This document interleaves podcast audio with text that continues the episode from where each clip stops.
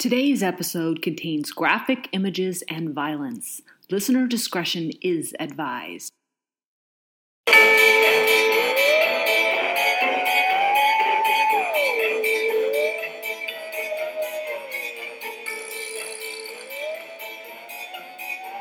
Hello, and welcome to the Bizarre and Fascinating Details podcast. Yeah, we're here recording for you guys on a Saturday, a little bit hungover. How are you feeling, Darcy? I'm actually good. I haven't drank yet today. Uh, that that didn't sound great for me. Um, I don't normally drink every day, but I do normally drink when we do this. Um, but I am gonna get on my bike trainer and work out later today, so I have not had a drink yet. Okay, then. So we're both yeah. sober, and this podcast may not be as interesting, but needless to say, we're gonna give it our best shot. Um, for those of you who didn't know, we are a strange and slightly funny duo of ladies just talking about strange stuff, crazy cases, interesting things, fascinating topics, a lot of true crime, some paranormal, some aliens, some other wild, weird, and bizarre stuff. If it's any of those things we're going to talk about on this podcast. Darcy and I have a very interesting episode planned for today. We're going to start it out talking about uh, the Ted Bundy. Extremely wicked, shockingly evil, and vile. Interesting. Um, yay or nay on this movie? What do you think? Um, I kind of judged it in two parts because I was about halfway through and I texted my friend and I was like, okay, I'm halfway through this movie. Do you want my opinion? And fortunately, she said no, because my opinion was going to be that this movie is not any good. But when they got to the trial scene, from the trial, basically from when he was arrested in Florida to, to the end of the movie, I thought it was fantastic. They did such a good job. They were spot on in terms of um, the representation and portrayals. Lily Collins was incredible. She, to me, she was the best part of the movie. She's the one that plays the girlfriend. Mm-hmm. Um, she was fantastic throughout the whole thing. And Zac Efron was kind of like, man, like shockingly creepy though. Yeah, he he was he did a very good job of being creepy, and he was a really good pick because you can see that he has that like charisma. Um, and that was what they were kind of trying to portray. But the first half of the movie, I, I thought everything was just kind of fine. It well, wasn't particularly amazing, but the trial was incredible, I thought. I thought he did a good job of humanizing Ted Bundy a little bit. Um, just because to me, he's a monster. He's a freak of nature and a fucking monster. So Zac Efron humanized him in many ways. And and that that's a really contentious point because a lot of people think that they're trying to portray Ted Bundy in a good light. I thought they did because that movie actually made me think for a split second. Um, for me, I thought it was interesting because it made me think, even if just for a split second, what if he really didn't do it? And then I was like, nah. Yeah, yeah. I mean, that's the thing. Like, so a lot of people are pissed because they think that it's trying to show him as a romantic or that he was really a nice guy or humanized, whatever but they're kind of forgetting, or maybe they just don't know, that the movie is based on the girlfriend's book that she wrote. Yes, which is actually out of out of print. Like I would love to get it, but I think it went out of print in like eighty one or something. Um, Personally, so it's telling her perspective right. of being the girlfriend and having your boyfriend who you thought was this um, you know he's a really successful law student. He is um, active in politics and he's doing a lot of stuff that you just don't see this violent side of him. And so it, to me it was telling that story. She was a victim too you know? And and for everybody that says like you have to consider the victims that's certainly true but she's also a victim and her story deserves to be told as well. I and that's know. why i thought it was good. In my opinion i did not care for the movie um, okay. I felt that it gave too many, like just scene after scene after scene after scene of her drinking and crying and oh my god, poor me. Wah, wah, wah. It just was like a fucking pity party for her. And it's like, get over yourself and move the fuck on. He didn't murder you, so you're fine. Move on. You didn't witness any or experience any of the violence. Yeah, but I think the the thought of living with somebody and having an intimate relationship with somebody and trusting somebody with your kid and then finding out they're capable of doing all of this stuff That's pretty terrifying. And she did actually have an alcohol problem after this. Well, I did not feel sympathy for her. I felt like I was annoyed by her because how stupid could you be not to see any of this or suspect anything? And maybe that's me coming with the whole murderino true crime background and how I'm suspicious of fucking everything. I always have been. Maybe I'm just being too critical on that, but I just I find it very hard to believe that she didn't suspect a thing. I mean, that's a pretty hot take I haven't heard before, but uh I mean, I don't know, like the trusting thing I think that people probably were more trusting in the 70s. I mean, that's when everybody was hitchhiking and all this stuff. And I don't know. I, I think that they did, I personally think they did a really good job of showing both sides of him, especially in that very, very last scene when she's asking him what happened to that woman's head. And he says and hacksaw. He writes, writes hacksaw into the window. And then. Spoiler it, alert. Well, and then it it it cuts to it's interspersed with the scene of him attacking that woman. I, so I think they did a really good job of showing the dichotomy there, and I understand why people don't like it in the sense of I mean it's showing a good side, quote unquote, of Ted Bundy, but I don't I don't actually think that it does, and I think like at this point, to me, everybody knows about Ted Bundy. Everybody's right. heard at least something about Ted Bundy. And if you're watching it because Zac Efron is in it, you're not really the audience, the target audience. Like those aren't people that that really want to see Ted Bundy's story. And if you don't know anything about it and you're about him and you're watching it because you think Zac Efron's hot, okay, maybe you end up not thinking Ted Bundy's such a bad guy. But I just don't think that that's the majority of the audience. Maybe you need me to punch you in the face if that's the reason you're watching. No, just kidding.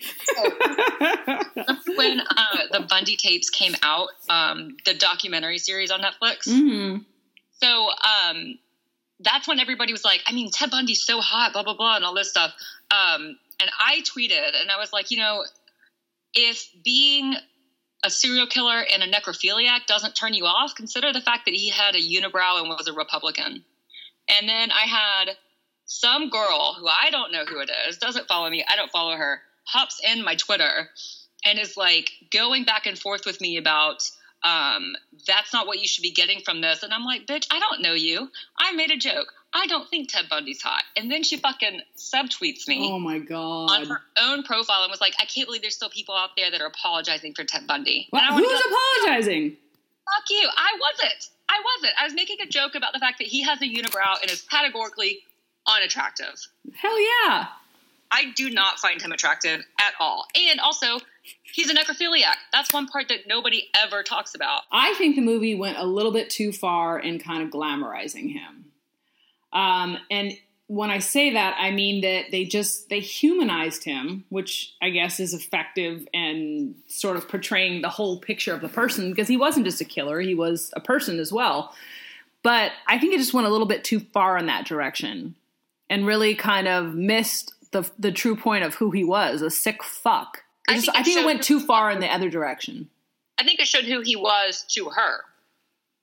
Well, and her experience of going to the trial and hearing him say they have the wrong person, it was just a mix up, blah blah blah, and her believing this, and then realizing that no, this is something that has been happening, and it, it's something that follows him when he went to Utah, when he goes to Colorado, when he went to Florida. It's something that follows him, and realizing that it can't just be coincidence. Right. And I get it. He was charming. He was manipulative. He was a liar. He was he knew how to work people and play the system. But at the same time, I just didn't think that it showed much, if any, of his dark side in an accurate right, or maybe as a way. But again, it's from her perspective and not necessarily from, you know, anything else. Yes. So I get that.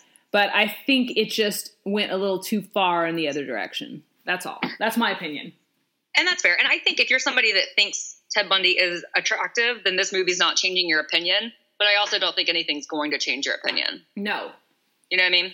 Although, I mean, I find Zac Efron slightly attractive, but oh, he's super attractive. Having seen the pictures and the the tapes and everything with Ted Bundy, I just I don't find his brand of men, his brand of masculinity, attractive at all.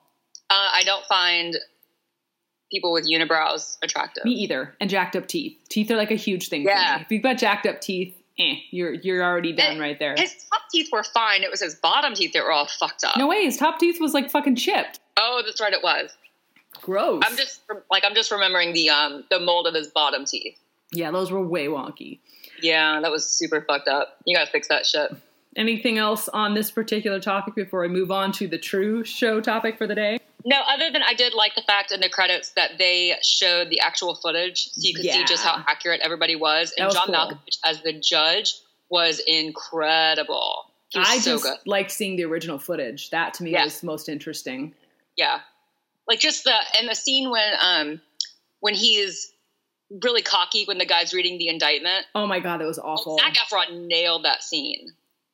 When I saw this, because I, had never seen that in real life before. When I saw oh, Zac Okay. Efron do the scene, I was like, no way, he didn't do that. But then when I watched the scene afterward, I was like, he really fucking did that. Like that kind of behavior, I want to like punch somebody like that in the face. Like, shut the fuck up, let me talk. You're just being disrespectful at this point. Yeah, well, he knew that he could get away with it.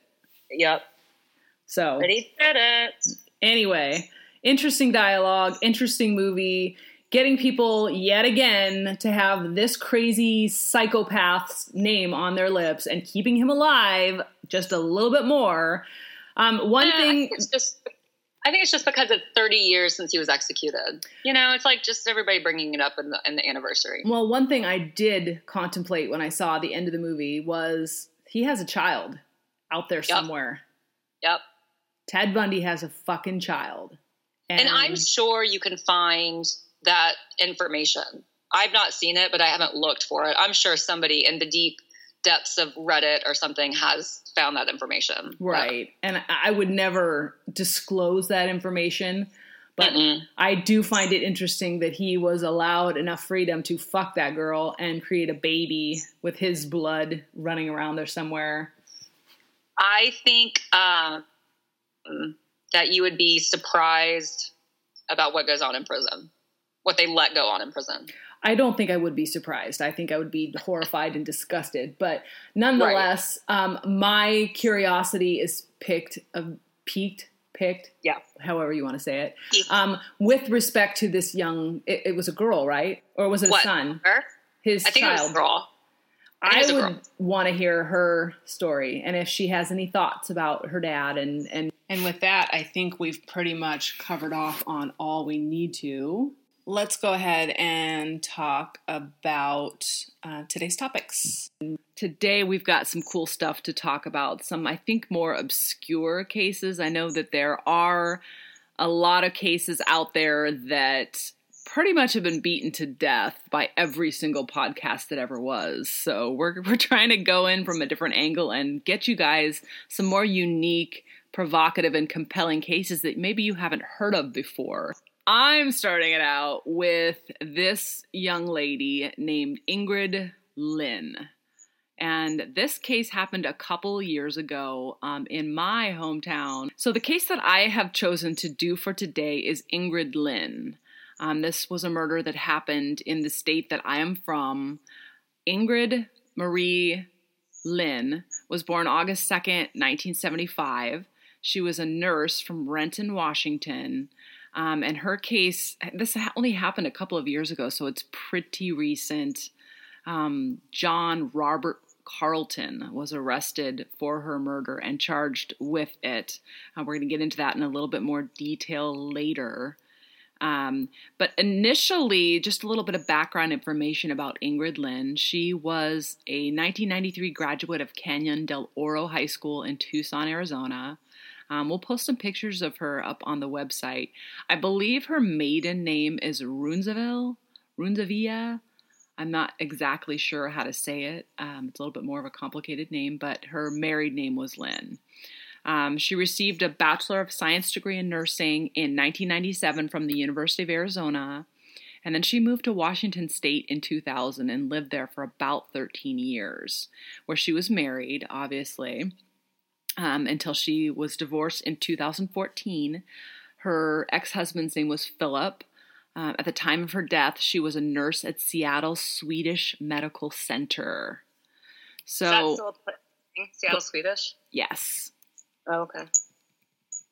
Um, interestingly enough, John Carlton, the man who was arrested with her uh, murder, was a homeless day laborer, and he had a criminal record in six states, including convictions for aggravated robbery, felony theft, grand theft auto, assault, and third degree larceny.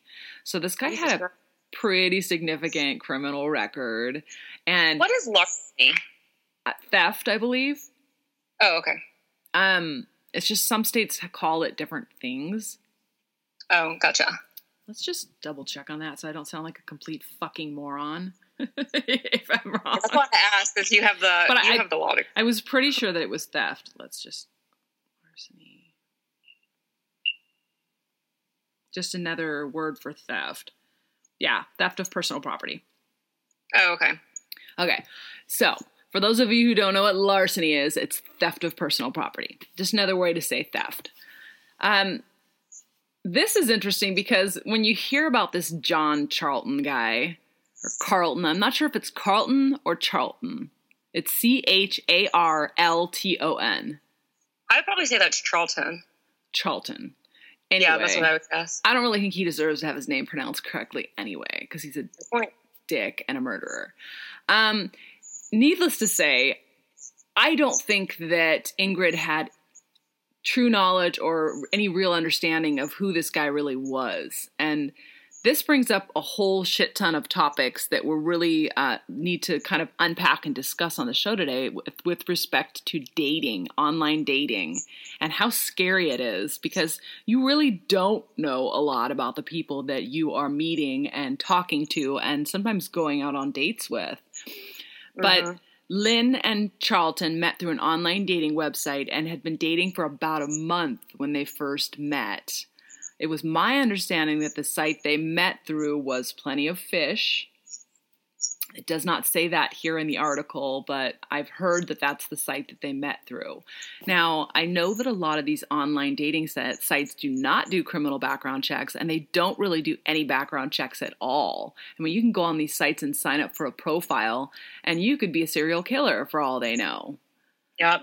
Um, and you got to put your name and information in, but you can bypass that in a lot of different ways. Um, and I know that Plenty of Fish is a free dating website, so it's not as though you have to enter credit card information or personal information of any kind in order to get on those sites and develop a profile and start talking to people. Yeah, it's not like they do like extensive background checks, and and a lot of those websites, like you don't even know the person's full name. No. Um, like I understand for security reasons, but also you it prevents you from finding out more information, which I guess is good or bad, but in this situation it's bad. Yeah. I mean, it's it's a scary world out there, especially after hearing like cases like this one. But evidently, um, Ingrid was last seen by her friends April 8th, 2016, and was reported missing the next day. Later that day, responding to a call from a homeowner, police found several of her dismembered body parts, including a severed head, foot, arm, and leg, in a Seattle recycling bin. Oh my God. The recycling bin was approximately 10 miles from her home. On April 15th, more severed body parts were found by a garbage collector in a different location, although the remains have not been identified as a match to Lynn at this point. On April 9th, Lynn's ex husband arrived at the victim's home to drop off their children. No one answered the door. He then proceeded to call her mother, who subsequently arrived with a key and searched the residence. Ingrid's wallet, purse, and cell phone were found in the home, but she was not there. So they used the cell phone in the residence to send text to Charlton and then called the police, who discovered the blood, human tissue, and pruning saw in Lynn's bathroom, her own bathroom. Oh as oh well God. as trash. Wait, so her family didn't go into the bathroom when they were looking for her? I think they did, but they just left everything, realizing that it was a crime scene, and then the police came in and found all the stuff and cataloged it. Because how could you not find that? Right. It doesn't right. specifically say that here in this article, which is from Wikipedia. And Wikipedia yeah. doesn't have necessarily the best reputation for, I mean, granted, they tell a lot of facts and it's where a lot of people get their information from, but they don't necessarily tell things in an accurate order or speak to facts in the case in the way that they were actually discovered. But needless to say, yeah. Um, the police found trash bags identical to those that Lynn's severed body parts were found in. Um, followed following an examination of the body parts, the King County Coroner's Office stated that her death was a result of homicidal violence. And the scary part about this is on April 18th, additional body parts were found in a third Seattle location, and they await identification. So this is some really scary stuff. Can you imagine somebody being somebody who's going out and like checking your garbage or like going to pull your garbage bin in and you find a body part? You're not coming back from that. Like that's so fucked up. Like how scary would that be? Yeah. Well, because then like uh, immediately I would be thinking things like, okay, is this person know who I am? Are they watching my house now? Like, Yeah. I would just be terrified of like not thinking that it was just a random thing and that I was being targeted in some way. Yeah. And the fact is, they found these body parts like 10 miles or more from her home. So it's not like it was just like her own garbage bin. It was like he did this damage to her, put her body in gar, cut her up with a saw, basically, a pruning shear saw. I mean, that is really, really hard to do. Like, I, don't don't know what that looks like. I'm not going to say, hey, like, have you ever cut up a body? But evidently, from my understanding with listening to other informational shows about this sort of thing, it is very, very hard to cut up a human body. And to do it with a pair of pruning shears or like a pruning saw or like so- like a piece of yard equipment sounds insanely hard. This guy had to have been some crazy kind of mentally ill to be able to do that kind of shit. And like they were dating for like a month. Yeah. Yeah. It's You crazy, you crazy, think crazy. by a month like you're past that you like you're out of the danger zone, you know what I mean? Yeah. But as the primary suspect in Lynn's death, Charlton was arrested April 11th, 2016, and charged with first degree murder and auto theft. So he took her car.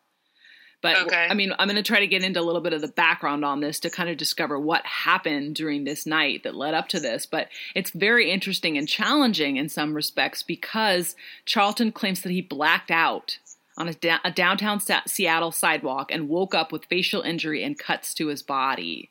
So he claims No. he doesn't remember anything after this whole No, thing I- happened. That he woke up on a sidewalk and was like, I don't remember anything that happened.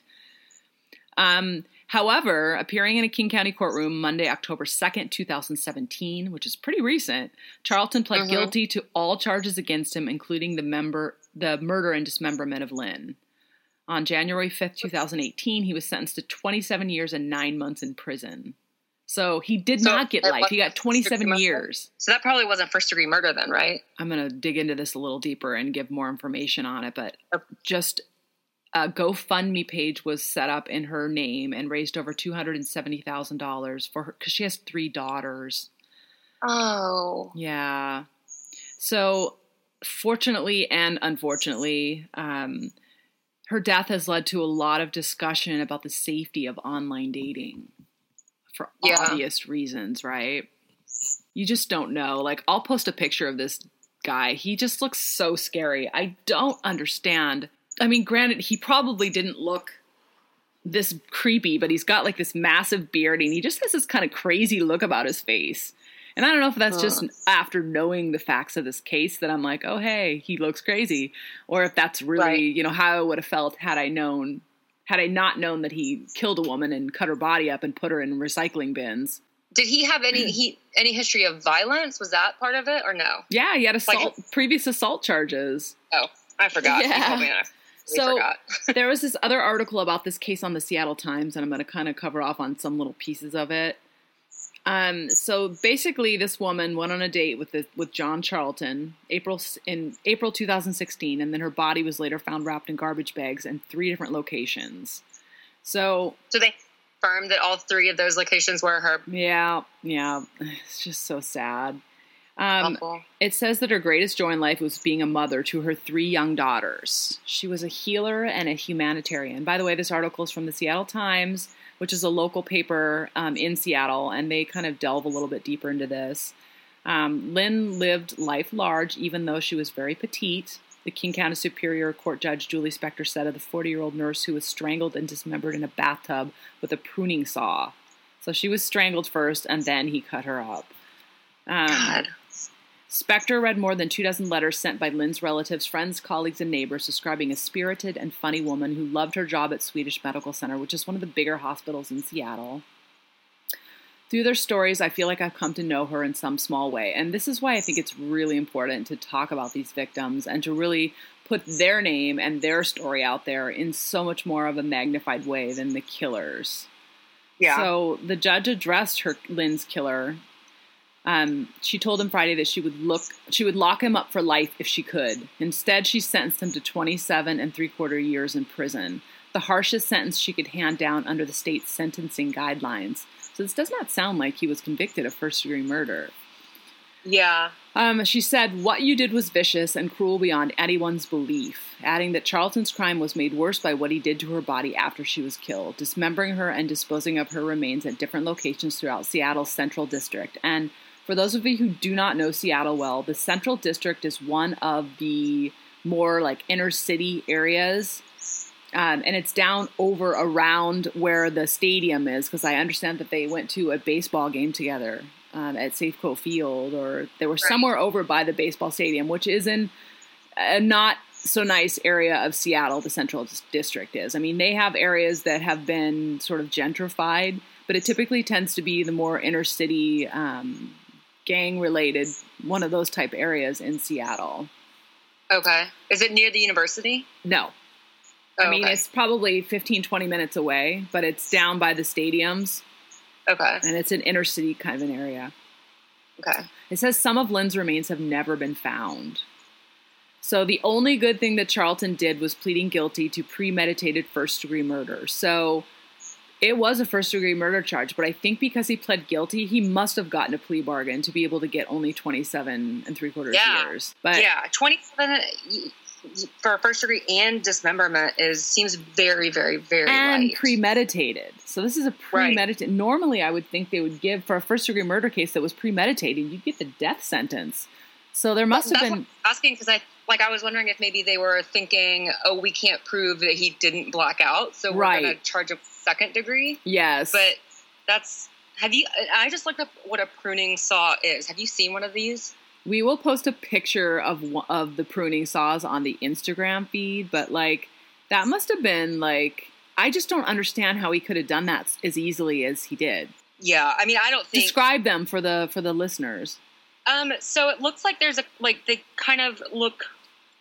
There's different types or whatever, but they all kind of look similar in that it's like a curved blade, um, and uh, it's they're they, they look like they're about 14 inches long, just the blade part, and then some look like maybe they fold up, and some yeah. I mean, it's just it's it's like a long, thin, serrated blade, and it doesn't look like super heavy duty or um, No, like hardcore. It doesn't look like it's No. some, some sort of a tool that could be used to very easily cut through a body. Not to mention the fact that when you have pruning shears, they're not typically all that sharp unless the person that uses them sharpens them on a regular basis because once you start sawing into branches and trees and things like that, it dulls the blade pretty quickly. Right. Right. Was it her pruning saw or was it his? It was hers. This was all at her house. Okay.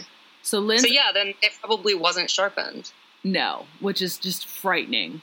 But um, Lynn's ex-husband Phil told um, said that Charlton stole his co-parenting and sounding board and his daughter's devoted and compassionate mother. There will be no more Oh. motherly advice from Ingrid, no Fourth of July holidays in Bigfork, Montana, no more trips to the beach or Thursday night dinners at the steakhouse. He said his children will never have a maternal grandmother. Oh, that's so awful. That's Yeah. so sad. Our continue our daughters continue to thrive, but they miss their mother every day. Lynn said of his girls, Noelle, Brooke, and Reese, who were 10, 8, and 6 when their mother was killed. Mm. Friends said there are no words to describe the horror that everyone felt after learning of her death. Ingrid wasn't just murdered, her body was brutally violated. Um, so they Wow. basically called this guy a coward, saying he ran and tried to hide, then claimed he was too drunk to remember what he did. No one believes that story, she said. You ripped a beautiful person and a vibrant mother from her daughters. You took her from friends who loved her like a sister. So his attorney said she hopes her client's guilty plea and prison sentence provides Lynn's loved ones with a sense of closure and perhaps some peace. Yeah, right. I mean, that's got to be a really tough job to be that defense attorney. I don't know? know, but evidently his family came to court to support him during this the, his trial. Yikes. And he spoke briefly during the trial and said, I agree, there are no words that can alleviate the pain I've caused. For that, I'm truly sorry. News of Lynn's. And never any explanation for why. no. So, news of Lynn's death horrified the city as her body parts were discovered over the course of several spring days in 2016. According to court records, Charlton and Lynn met online and had dated for a month and had planned to attend a Seattle Mariners game together on April 8, 2016. After the game, they went to a bar where Charlton got drunk and then they returned to Lynn's house in Renton, Washington. Police say Charlton told detectives he woke the next morning on a sidewalk in downtown Seattle, which is where detectives later found Lynn's 2015 Toyota Highlander, a vehicle Charlton also pleaded guilty to stealing. So he killed her and then took her car. Yeah. But other than that, the fact that they had planned to attend this game, which it does not sound that they, it does sound that they went to the game. They they did go to the game together. They went to a Seattle Mariners game together as a date. He got totally hammered and then doesn't remember anything. What a fantastic date that is. Her phone was there, her purse and her wallet. Like clearly, he was either too fucking ri- like ridiculously drunk to figure out how to hide any of it. But Bass, who later shared a photo, ca- oh, so Lynn's father and mother shared a phone account with their daughter, and they noticed numerous calls to and from a phone number with a Montana area code that were later traced to Charlton.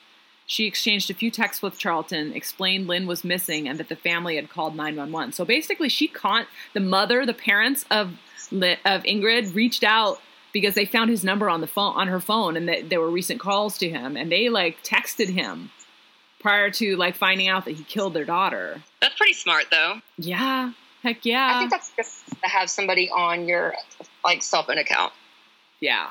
So it has access to stuff like that. who knows? Like, I do think that cell phone evidence and being able to trace things, they would have eventually found him. But like, it's crazy that he like responded back just like nothing happened and everything is normal. And I don't know what happened to her. Yeah, he's probably one of those guys that thinks like they're never going to catch on that it was me. I'm I'm too smart for this. Like I'm smarter than everybody. You know what I mean? Like Yeah. they always think like that. So when Charlton was arrested, he told detectives he was homeless, had a drinking problem, and was not a normal person. What? It's just like it's so bizarre, like on so many levels. wow. Like I remember reading about this when the case came out and just being just like completely like insanely like could not believe this something like this could happen. Some additional information on this particular case is that this guy killed her in her own home, dismembered her in her own bathtub and transported her in her own car to the locations where her remains were dumped.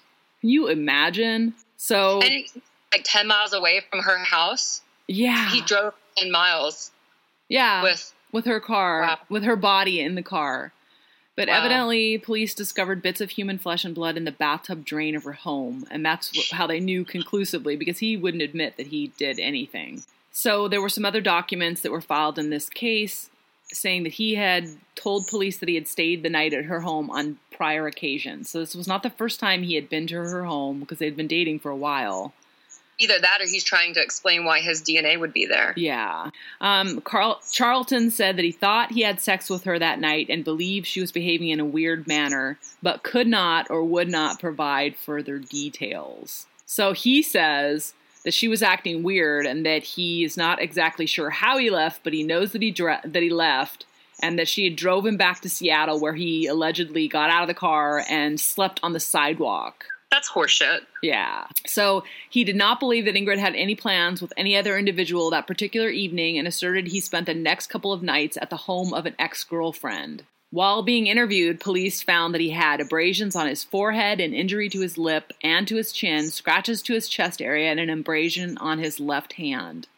Although he denied having any injuries at all. So they did an in- inspection, checked him out, and were like, oh, hell no, you've got like all these little scratches, abrasions, and all this other stuff. Clearly, you've got shit going on. But his own Yeah. parents once sought a restraining order against him, indicating he would drink heavily and fly into violent and abusive outbursts that left them worried for their own safety. So that's from court doc- directly from court documents, with saying that he had a history of violence. He also had an extensive criminal history, as we know, convicted of felonies in Montana and driving offenses in Washington State, and then aggravated robbery in Utah. Um, he also has an Idaho battery charge from 2009. So, like, this guy clearly has like some fucked up past. But the weapon that he dismembered her with was a 15 inch pruning saw. So, court records indicate that Lynn texted a friend Friday around 10:35 p.m. saying she was on a date. That was apparently the last anyone heard of her before she was discovered later. Mm. At the time she was reported missing, her Toyota Highlander was not in the driveway. So they were like, okay, somebody came, did something to her, and, and took her. But they still had hope maybe that she was alive until they found the parts in the, the recycling bins. Um, and that that person that that their house that the her body parts were in their recycling bin they were completely unrelated right the the the person where her body parts were put in the recycling bin like that house they were just completely unrelated right just a random person Yeah, exactly. Mm, yeah. So the Seattle Times t- tells the story that a man returning home from a trip on Saturday at 4 p.m. came across what appeared to be body parts inside a recycling bin behind his home. At the time, authorities told of the missing mother's body parts had been wrapped in translucent plastic trash bags and still fresh. Ugh. So he's probably just driving around looking for somebody who still had recycling bins out and because this guy was out on a trip Yeah. he hadn't brought him Yeah. Since being taken into custody after after Monday night, oh wait, since being taken into custody, phone records linked authorities back to John Robert Charlton, the self-described self-employed man, self-employed. no, dude, Yeah. you're homeless and unemployed. Yeah. Don't ne- like don't try to fool people. Self-employed and unemployed are pretty much synonymous So originally they were going to charge him with second degree murder. So I guess that's when they came to that conclusion that they were going to allow him to plead guilty and just save all the trouble for it. But scary. Let That's me just see. awful. Is there anything else to add? online is terrifying, and and we both know people who met um, their spouses or partners and stuff online. yeah. But it's just it's so scary to think about. Well, the fact that he had such a long past history of violence and scary shit is just like, Mhm. how do you even like? Reports say that his parents had filed a restraining order against him, which I mentioned a couple of minutes ago. But um, on one occasion, he threatened his mother by telling her to watch the 2001 film Hannibal, starring Anthony Hopkins as a serial killer and a cannibal. So, like, here you go, mom. Watch this movie. This is what I'm going to do to you. Oh my god. Does um does the restraining order show up on a background check? I believe that they do. Because it's a matter, it's a criminal record, so it's a matter of public Mhm. record. Yeah. So as soon as you have a first and last name for somebody, do a record check because Most of the time you can find them, but sometimes it costs money to be able to like do like a detailed criminal background check on somebody. It just depends on how good you are at doing your internet searching. But Right. I honestly don't think it hurts to do a criminal background check on somebody. And No, before, it's much? It's not that expensive, right? It's like no, yeah. And then before you like spend the night with somebody or like even go but the thing is like this was not their first date. This was not like their first Right. interaction. Like he Right. had pretty much pulled the wool over her eyes right. and gotten her to like have faith in him and trust and believe in him even though he was homeless and jobless and this like how do, how do you pull that lie off that you, you're i mean you can pull off unemployed. You can just say like you're a consultant or you're self-employed. You can you can pull that lie off. How do you pull off homeless? I don't like- even know. Although oh, always just be at your house. in did he have all- a car? in all fairness, no, he didn't have a car either, which is like even more fucked up part. But in all fairness, when my boyfriend and I first met, he he was living in a hotel, so he was essentially homeless.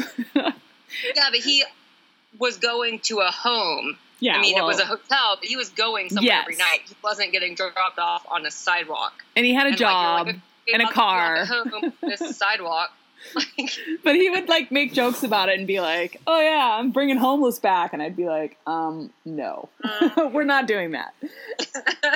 So, in any case, this um, man was sentenced to 27 years, 27 and three quarters years for the murder of Ingrid. Um, it's a very, very sad and disturbing case. And it's just, I hope that her daughters don't. God, it, it's just so fucked up when people have small children and things like this happen. Because how do you explain to them that your mother is never coming back and that she died because some douchebag like went on a violent drunken rampage?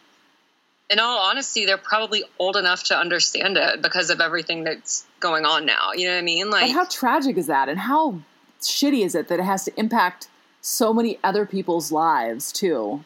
Those poor right. girls. Twenty-seven years is not enough.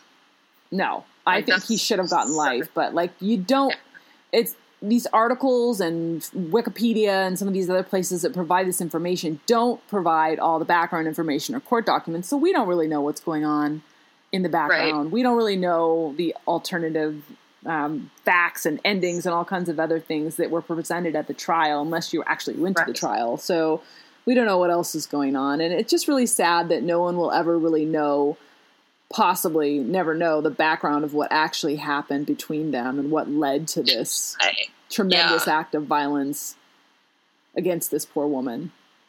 Yeah. But anyway, um, let's move on to the second case. And what do you have for us today, Darcy? So, we're going to talk about um, Neil Falls. And this was a story that um, this happened in 2015, in the summer of 2015, I believe.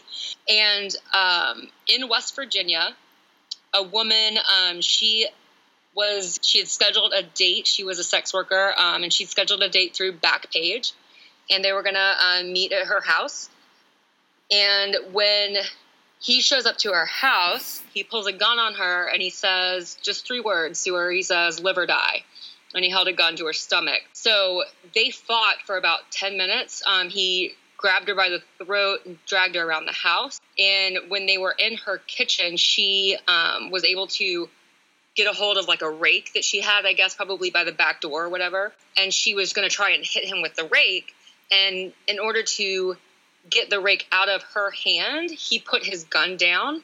And that's when she was able to grab it. And um, she didn't turn around or anything. He was still just behind her. But she grabs the gun and points it behind her and shot and ends up killing him. So she Yay. calls the police. Good for her. She calls the police. And when they get there, um, obviously, this was a self defense thing. You know, there wasn't any question about that. But when they get there, they start looking into this person and they look in his car. And what they found um, in his car, he had a couple of sets of handcuffs, two axes, a machete, a bulletproof vest, and a shovel and a bottle of bleach. And Sounds like every serial killer's little kit, special serial killing kit. Little kill kit. Serial killer um, starter pack. And, exactly. and uh, on his body, he didn't have any money, which, if you're meeting somebody through Backpage, the assumption is you are exchanging money.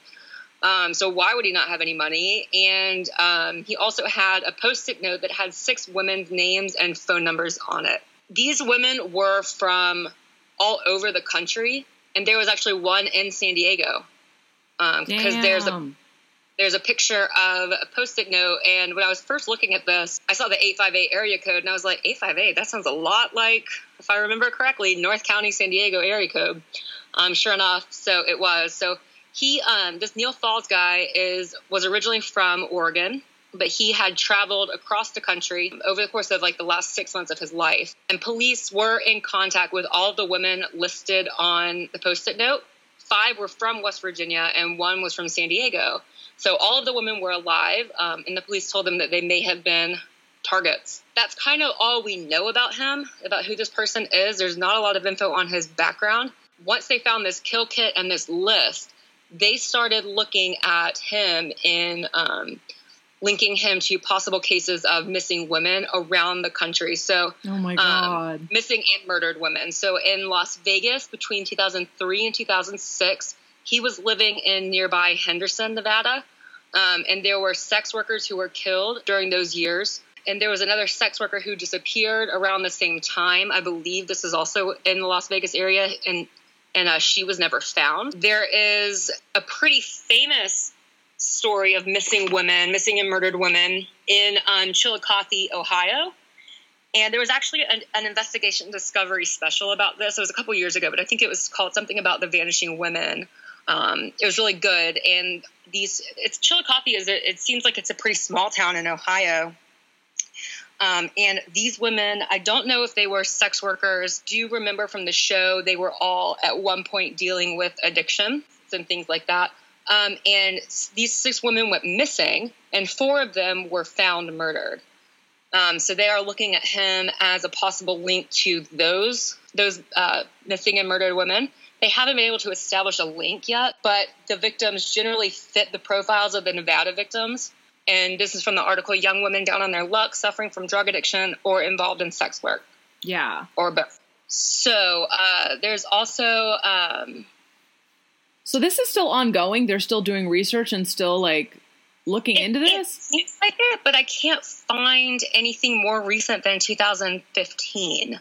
Um, but there's actually a lot more about him than I remembered at the time. I kind of remember when this happened, and I think I remember seeing that one of the uh, area codes was San Diego, and that's when I lived there. So obviously, kind of piqued my interest. But um, I'm sure the police wish this would go away. Like, evidently, from what I understand, Police in over 20 states during his life stopped him, for, but he didn't get any serious Sorry. criminal charges. So he was stopped those over 20 separate times by police, and they didn't. Right. They never found anything. Those just for um, like traffic violations. Let's see. And there's a video of up online that you can look at. Um, I'll send you the link and we can post it of the um, the the woman who ended up killing him. There's a video of her interview with the police, and it's very real. Like you can feel like she's still terrified because it's just it's right after it happened. We'll play a clip uh, from that. Let, we'll let's insert it here. Police in West Virginia seem to have quite the case on their hands. A man killed by a woman he attacked in her home may have been a serial killer himself. Mark Albert spoke with investigators who believe the dead man may be connected to murders in three states. Police say 45 year old Neil Falls was answering an online ad for an escort when he showed up to this Charleston, West Virginia home. This woman, Heather, who doesn't want her last name used, answered the door. She says Falls, armed with this gun, asked her live or die, and then started choking her. When he strangled me, um, he just wouldn't let me get any air, and so I grabbed my rake, and when he laid the gun down to get the rake out of my hands, I I shot him. I just grabbed the gun and shot behind me. Heather ran out of the house and flagged down a neighbor who called 911. She had to defend herself and she shot him. She's in the kitchen. He pulled a gun on her. She got cuts and stuff all over. Inside Falls's car, detectives found a machete, axes, knives, a shovel, and a sledgehammer, bleach, plastic trash bags, a bulletproof vest, and four sets of handcuffs. Now, police are investigating whether he could be connected to the murder or disappearance of nine women across three states Ohio, Illinois, and Nevada. Evidence found with dismembered bodies outside of Las Vegas, where Falls used to live, is similar to an item found in his car. And all the women were escorts, most of whom advertised online. Steve Cooper is with Charleston Police. So it's likely that Mr. Falls is a serial killer. I believe she saved lives by shooting Mr. Falls based on what he did to her and based on the items uh, that were found in this car. Police are not charging Heather for the shooting, which they say was in self defense. I knew he was there to kill me. Okay.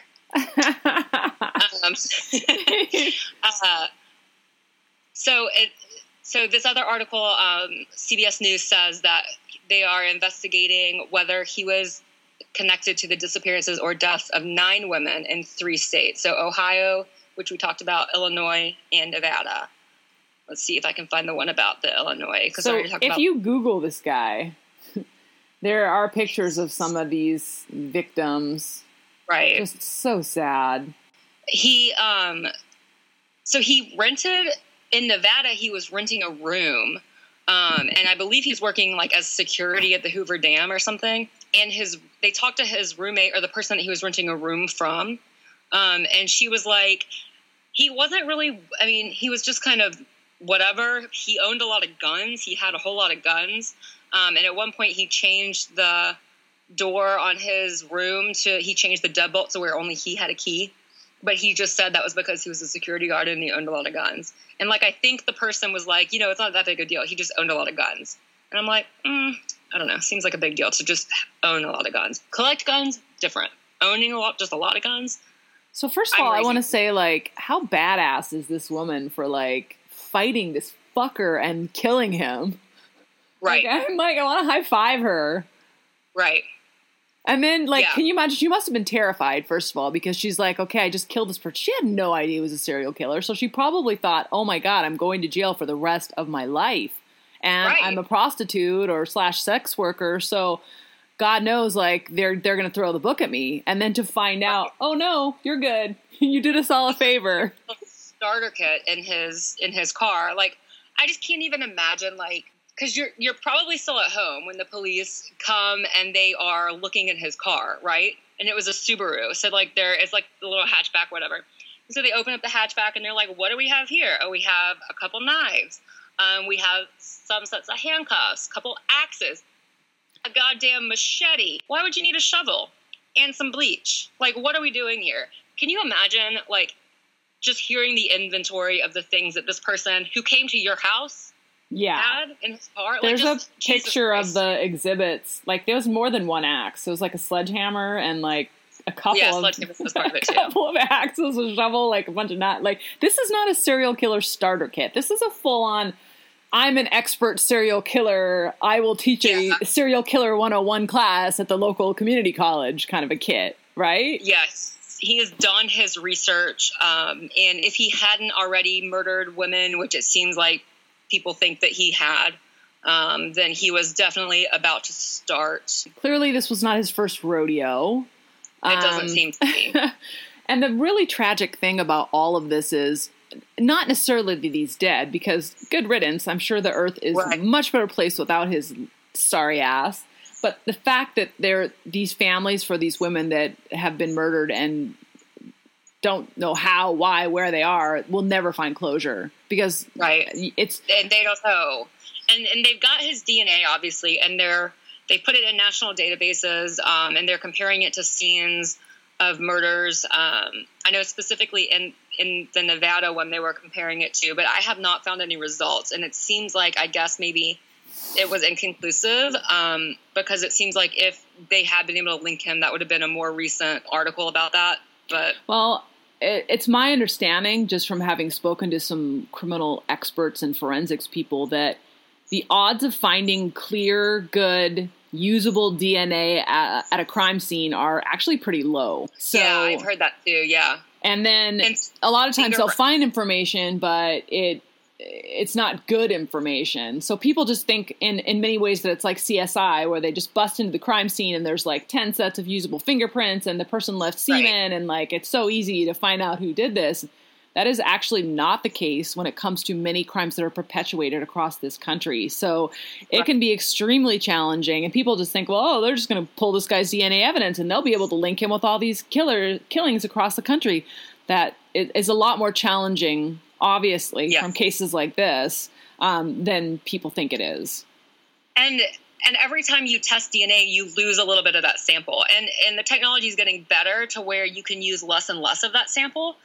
But if you've already used so much up until this point, you don't have anything left when the technology is really good. You know, so it's it's kind of a like sometimes you'll hear about like labs that will for whatever reason they won't have tested something and then 25 years later they finally have the technology to test the little tiniest bit that they had left over and that's how they solve something. So Right. perhaps it's happening, but that also so because they don't know how many murders he is responsible for, um, they're looking at him in a lot of different cases, and there are actually a lot of unsolved cases along the freeway system in America that could be linked to one or likely more than one serial killer. And there's a couple interesting stories that we'll talk about uh, on a future episode about that. I can't wait because, like, some of them, there's one in particular that I'm thinking of. I think the woman that was killed was Regina K. Walters or Waters.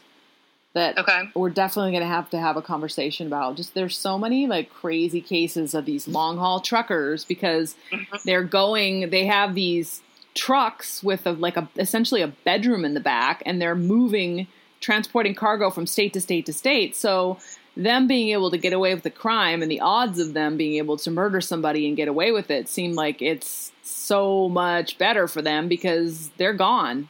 They're not yeah, they're around. not in one place for very long at all. So, and, many of them are not have- in any kind of criminal database. So, it's not like you could catch the DNA Right. off this, put it in, and plug it in and find your guy. And people that um, frequent like truck stops are often more of like a transient population Yeah. too.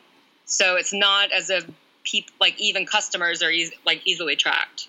So, they're gone. They're not around these scenes anymore. So, unless this person perpetuates a crime and is taken in and fingerprinted, there's they could literally get away with this and be out there for life Well, after and- killing and- people. And the other part is that is that they can you know abduct somebody in one state and then dump their body in another state, and then the, the police have no idea how to even identify this body. Yeah. And the- and in some cases, these guys are good at what they do because they have practiced and done it many times, and they can hide a body and no one will ever find it. So that person just disappears and is never heard from again. Yeah, It's just yeah. Don't ever truly horrifying, right? That's the that's the take home message. Every time I see like a semi or like on the side of the road, I'm like serial killer, serial killer, serial killer. And to think about in the past years, how many people would hitch rides with these guys thinking, oh, you know, it's innocent. He's just a truck driver. Like, I'm not in any harm or danger. And they look innocent and they just seem like this, you know, slightly overweight, you know, mild mannered, mellow dude. And they don't re- realize until it's too late that it's dangerous as fuck and they're they're dead because this guy is a psychotic serial killer. I think is unless there's anything else you want to add on that, we're, we are going to do a second um, episode, a part two of this related to some of the cases that they are possibly associating with Neil Falls, correct? Yeah. And the reason that we're doing this in two parts is because there's just a lot of information to unpack about the cases that he is that they're trying to link him to across the highway system and the interstates and truck driving routes and things of that nature. So we will talk a little bit about that more in the next episode. So stay tuned. Uh, anything Yeah, else you want? down a real uh, rabbit hole. Yeah, absolutely. And unfortunately, I think that there are a lot of those cases, and it's like a spider's web Yeah, of people that are linked with certain things, and and there are serial killers that have been found that are now linked with certain things, and it's it's pretty crazy. So. That being said, we're going to wrap up the episode for the day. Um, social media, where are we at with that? on Twitter we are at the BFD podcast, and we are at the same on Instagram. Is that right? At the BFD podcast. Correct. Okay. So we'll post some really cool pictures from the show today. Some of the pictures of the victims, some of the pictures of the perpetrators, some of the pictures of the the items found in the trunk of Neil Falls, um, and, And, then that's the review. obviously a little bit of the clip of the stuff that we played earlier. Um, we'll post the video link, the full video link, on in the show notes. So, in the meantime, so long, farewell. Please rate, review, and subscribe to our podcast. If you have any questions, comments, or suggestions, please send us an email. We'd love to hear from you guys. Our email address is thebfdpodcast at gmail.com. We'll put that in the show notes as well. Please join us again next week when we talk more about weird, wacky, and wild stuff. Good night, podcast peeps. Stay safe, keep it real, and always live your best life. Bye.